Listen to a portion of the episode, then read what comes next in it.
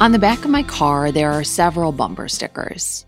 Yes, one says, Don't honk, I'm already crying. And yes, that's a part of our store because yes, I needed people to stop honking at me because it makes me feel sadder than I already am. There's also one that declares that one of my children is an honor student. And right below it, it should say, My other kid is a hamster. Technically, it should probably say my grandkids are hamsters because the hamsters allegedly belong to our youngest child, who often says to me, Mom, do you love your hairy grandsons? And coos to them every night when they wake up. Hello, my children. Yet we're hamster people. And I think everyone deep down is a hamster person. People will say they don't like hamsters, but then they usually say that a hamster bit them when they were a kid. And I say, so you do like hamsters. Caught ya. Caught ya in a lie. Why would you try to pick up something you don't like? Indiana Jones isn't trying to pick up snakes. You do like hamsters. You just don't like being bitten by hamsters. What's not to like about a very small mammal who appears to have tiny hands? A tiny being who wakes up and says, Time to run six miles in the middle of the night. A creature who is more fluff than anything else, who wants to burrow into a little bed of wood chips or take a little sand bath, who will eat a pumpkin seed bite by bite. Did you know a pumpkin seed could be a feast? We have two Syrian hamsters, Bernie McInerny, also known as Barney McInerny, and Gus, also known as Gussie, Goosey, Gustavus, Guster, Gus Bus.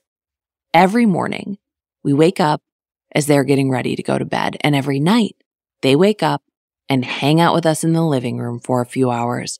And we have learned a lot about hamsters, mainly because in order to qualify to have a hamster, our youngest child had to watch hours and hours of informational YouTube videos about hamsters, where he learned that they are naturally nervous because they are prey animals. They are also smart and curious, and they like to explore things. They could, if you put a little vest and hat on them, be mistaken for hairy little gentlemen. I am in need of a hamster sized briefcase. I'm not explaining it. I have learned a lot from our hamsters, and I am going to share three key life lessons from my hamsters to you, my hamster people. One, make your bed every day. And by that, I mean find a tiny ceramic mushroom and fill it with paper and wood shavings and get on in there. Curl up into a small fluffy ball Sleep away the entire day. If you want to keep your poops in there with you, that's fine. That's fine. Tuck them in underneath the wood chips. In a few hours, a giant will be along to clear out your waste and replenish your bedding. Two, make your meal times an adventure. People, human people, love to sit at a table and eat off plates. Boring, boring, boring, boring, boring. What's more exciting is to hide your little foods all over your habitat. And then when you're hungry, go find them. Are they under your exercise wheel? Are they inside your cozy little ceramic mushroom along with your poops? Maybe yesterday you set up a fun little puzzle for you to solve today. Enjoy it. Three, boundaries are everything. A lot of people are going to test you in life. You will be minding your own business coming out of your ceramic mushroom, having just unloaded a Pez dispenser's worth of poops, and all of a sudden a giant hand will descend from the sky and try to pick you up so they can hold you in their sweaty hand that smells like Cheetos. The minute you feel a hand coming towards you and you don't want it there, bare your little yellow teeth, raise your tiny hand, and if they don't listen, bite them. I hope this episode has been helpful for you. Please let us know how you end up sleeping in your little ceramic mushrooms and if you find any pellets to eat today. If you have to bite someone, that is okay. Just remember that when they drop you, It's a long way to the ground. You're going to want to tuck and roll.